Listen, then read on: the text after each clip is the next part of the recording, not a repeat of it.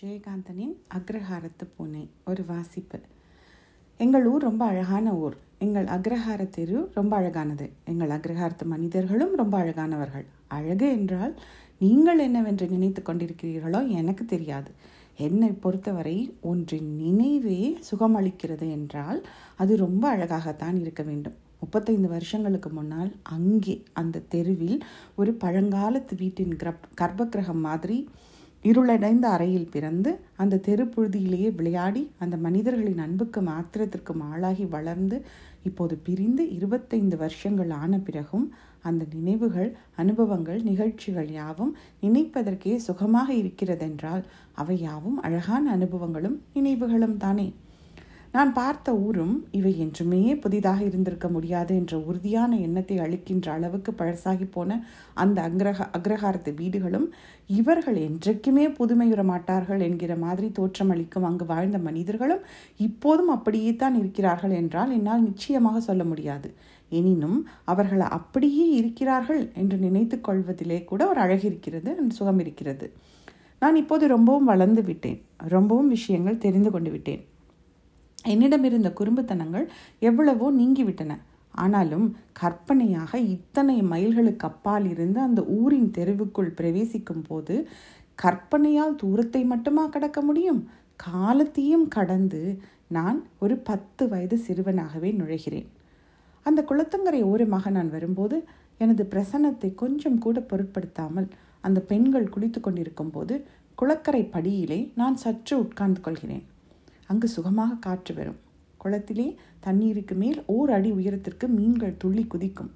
கூழாங்கற்களை பொறுக்கி குளத்துக்குள் எரிந்தவாறு எவ்வளவு காலம் வேண்டுமானாலும் உட்கார்ந்திருக்கலாமே. எங்கெங்கே பறந்து என்ன வாரி கட்டி கொண்டோம்? வெங்கிட்டு உத்தண்டம் சுந்தரம் தண்டபாணி எல்லோருமே பெண்கள் படித்துறைக்கும் ஆண்கள் படித்துறைக்கும் இடையே உள்ள கட்டை சுவரின் மீது வரிசையாக வந்து நின்று ஒவ்வொருவராக தொபுக் தொபுக் என்று குதித்த பின் ஈரம் சொட்ட சொட்ட ஒரு ரிப்பன் கோவணத்தை இழுத்து சொருகிக்கொண்டு மறுபடியும் சுவரின் மீது ஏ வந்து ஏறி அமர்ந்து வரிசை அமைக்கின்றனர். நான் எப்போதுமே தனி. என்னை அவர்கள் சேர்த்து கொள்ள மாட்டார்கள். நான் துஷ்டனா நான் அந்த சிறுவர்களுடன் சேராமல் அமைதியாக உட்கார்ந்திருப்பதை பார்க்கும் பெரியவர்கள் என்னை உதாரணம் காட்டி பேசுவார்கள். நான் விஷமம் செய்யாமல் தேமையே என்றிருக்கின்றேனாம். நான் அடக்கமான பதவிசான பையனா சி பாவண்டா அவனையும் சேர்த்துட்டு விளையாடுங்கோளேன். போனால் போகிறது நீ வாடா அம்பி. அவள் உன்னை சேர்த்துட்டு விளையாடலன்னா ஒன்றும் குறைஞ்சி போயிட மாட்டேன். நீ வாடா. நான் உனக்கு பட்சணம் தரேன். காஃபி பொடி அரைக்கலாம் வரையா? என்றெல்லாம் என் மீது அன்பை சொருகின்ற பெரியவர்களின் அரவணைப்பு எனக்கு மனதுக்கு இதமாக வெது வெதென்று இருக்கும் நான் அவர்களுக்கு காஃபி பொடி அரைத்து குடிக்கிறதிலிருந்து சில நேரங்களில் கால் அமுக்கி விடுவது வரை எல்லா காரியங்களும் செய்வேன். என் அம்மா சொன்னால் மட்டும் கேட்க மாட்டேன். போ போ என்று ஓடுவேன். எனக்கு பத்து வயசாகிறதுக்குள்ளேயே என் அம்மாவுக்கு ஐந்து குழந்தைகள். தாயின் அன்போ அரவணைப்போ எனக்கு நினைவு கூட இல்லை. என் அம்மா என்னை கூப்பிடுற பேரே ஏ கடங்காரா தான். ஊருக்கு தெருவுக்கு மற்றவர்களுக்கு பதவிசாக தீமே என்று தோற்றமளித்த நான் வீட்டில் அவ்வளவு விஷமங்கள் செய்வேன். என்ன விஷமம்? ஏதாவது ஒரு குழந்தை ஓடி வரும்போது தேமே என்று உட்கார்ந்திருக்கும் நான் தேமே என்று குறுக்கே காலை நீட்டுவேன். கீழே விழுந்து ஓவென்றாலும் குழந்தைக்கு சில நேரங்களில் மூவாயிலிருந்தோ பல்லிலிருந்தோ ரத்தம் ஒழுகும். நான் தேமே என்று உட்கார்ந்திருப்பேன். அந்த சனிகள் பேச தெரியாவிட்டாலும் அழுது கொண்டே கையை நீட்டி சாடை காட்டி தான் விழுந்ததுக்கு நான் தான் காரணம் என்று எப்படியோ சொல்லி காட்டி கொடுத்து விடுங்கள்.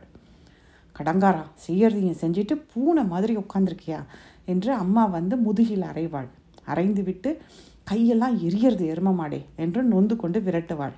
ஏண்டி அவன் அடிக்கிற பாவம். அவன் தேமேண்டு தானே இருக்கான் என்று யாராவது அடுத்த வீட்டு எதிர் வீட்டு மாமி வந்து அவள் வந்த பிறகு அழ ஆரம்பித்த என்னை சமாதானப்படுத்தி அழைத்து கொண்டு போவார்கள்.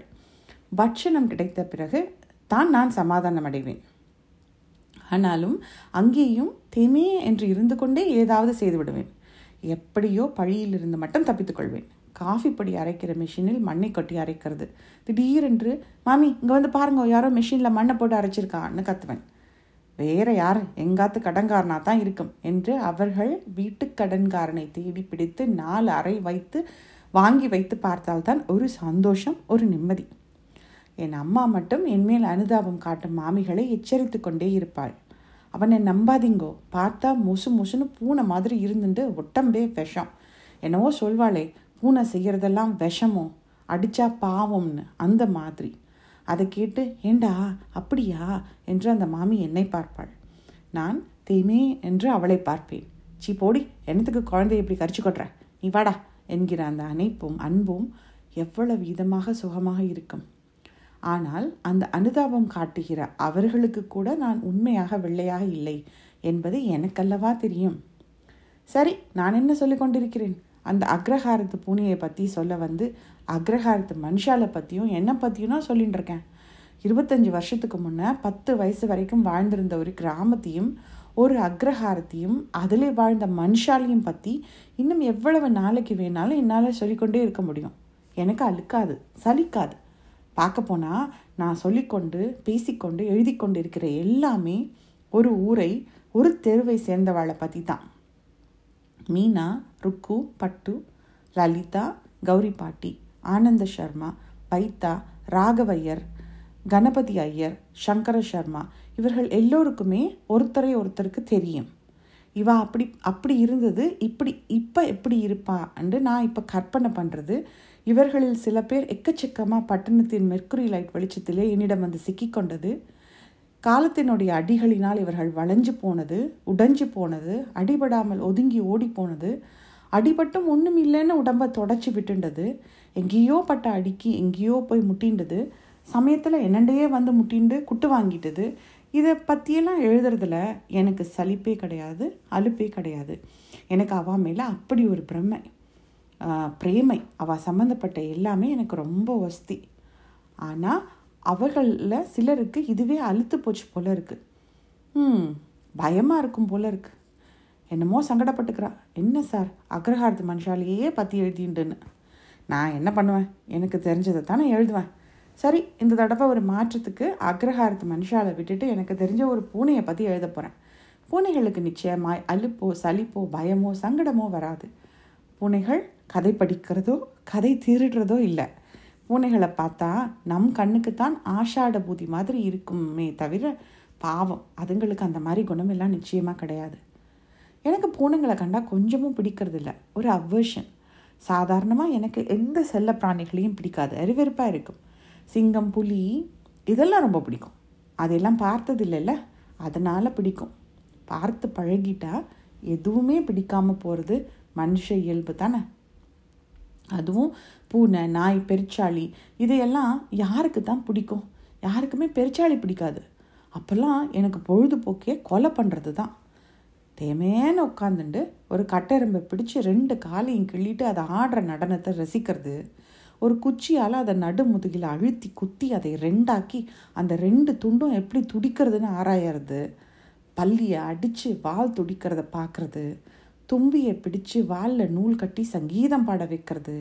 மரவட்டை வளையல் பூச்சி ஊனா இதுக்கெல்லாம் அந்த காலத்தில் நான் தான் எமக்கிங்கிறேன் இந்த தெருவில் நுழையிற எந்த நாயும் என்னை பார்த்துட்டு அதுக்கப்புறம் தைரியமாக முன்னேறி வராது. அப்படியே வாபஸ் தான். ஜெயாமாமி வீட்டு திண்ணையில் நான் பாட்டுக்கு தேமேன்னு உட்காந்துட்டுருக்கேன் பக்கத்தில் ஒரு குவியல் கருங்கல். நானே செலக்ட் பண்ணி பொறுக்கி சேர்த்து வச்சது. அதோ தூரத்தில் ஒரு நாய் வருது. இதுக்கு முன்னையே ஒரு தடவை அதை மூணு காலில் ஓட வச்சுருக்கேன். உடனே நான் தூணில் மறையிறேன்.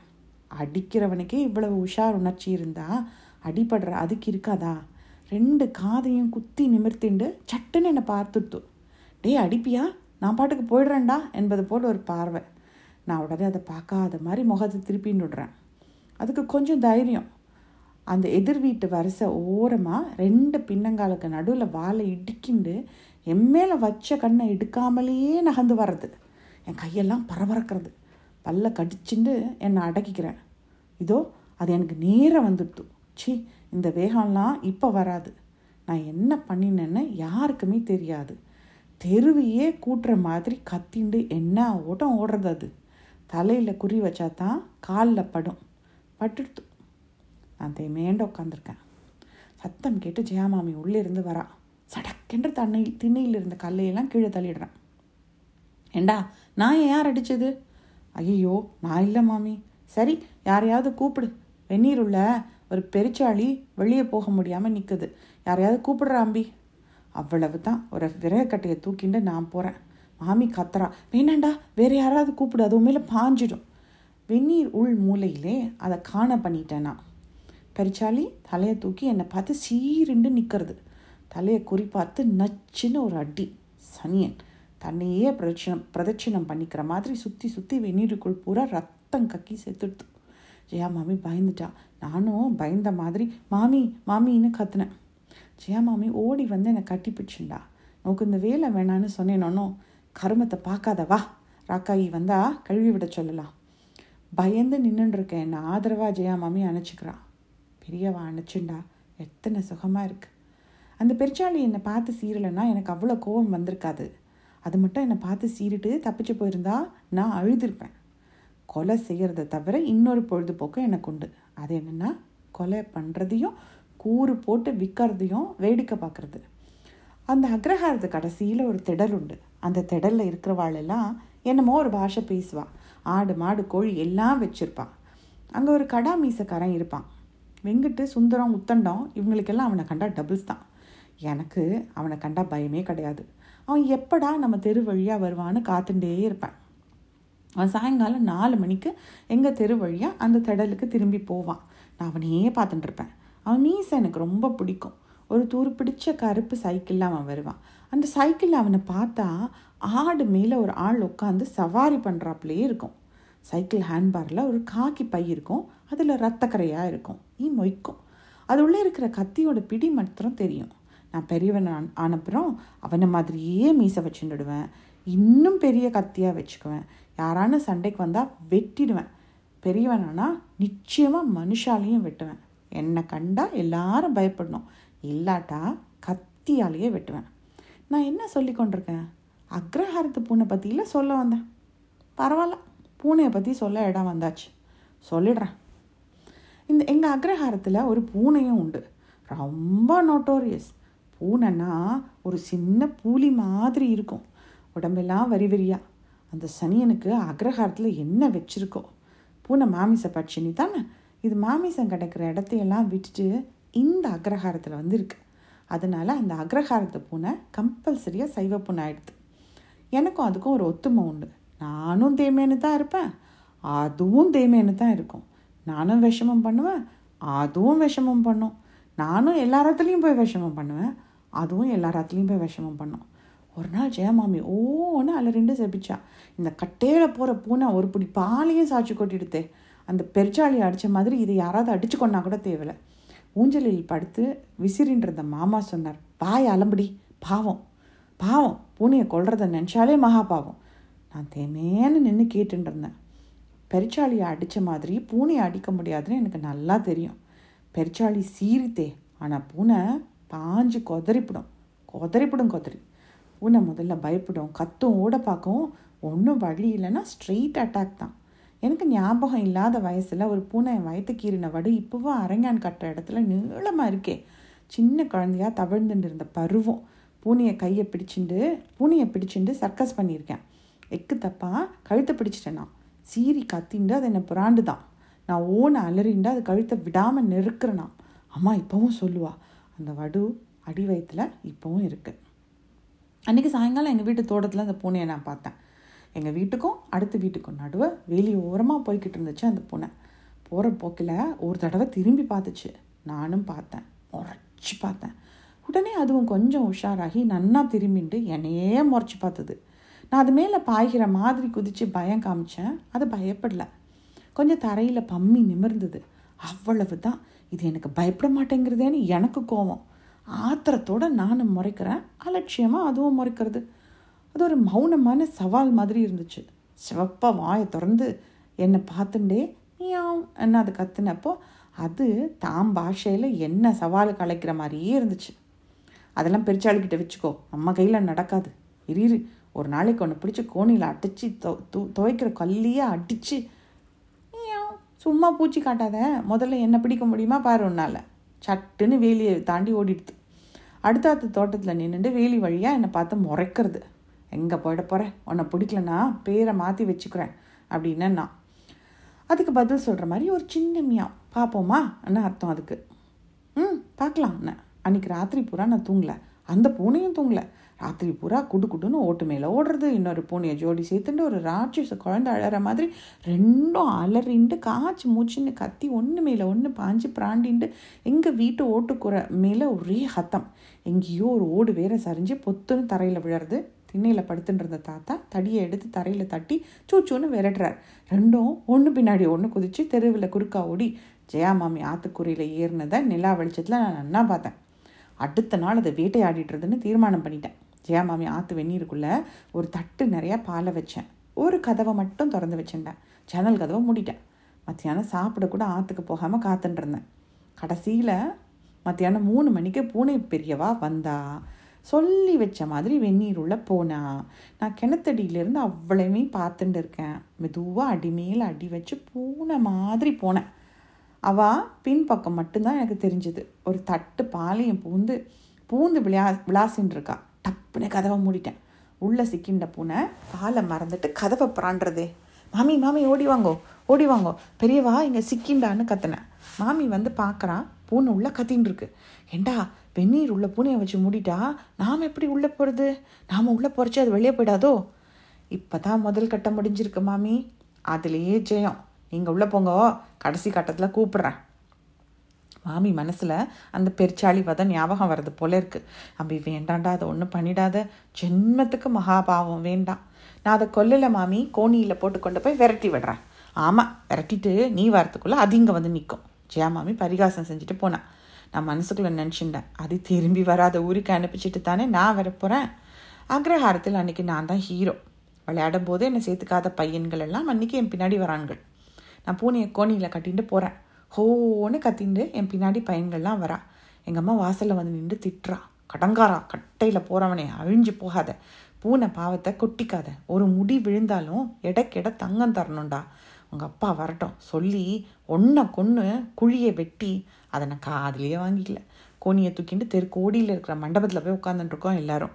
கோணியிலேருந்து பூனையை எடுத்து ஒரு கயிற்றுல கட்டி பிடிச்சுண்டா. வேடிக்கை காட்டலாண்டா அண்ணன் உத்தண்டம் யோசனை சொன்னான். ஆனால் பூனைக்கு யார் கயிறு கட்டுறது? அதெல்லாம் ஒன்றும் வேணாம். அந்த கடா மீசக்காரன் இப்போ வருவான் அவன்கிட்ட கொடுத்தா போதும். அப்படியே கோணியோட வச்சு ஒரு சதக் ஆட்டம் க்ளோஸ் அவன்கிட்ட நீ தான் கேட்கணும் என்று அவன் வருவதற்கு முன்னாடியே பயப்பட ஆரம்பிச்சிட்டான் சுந்தரம்.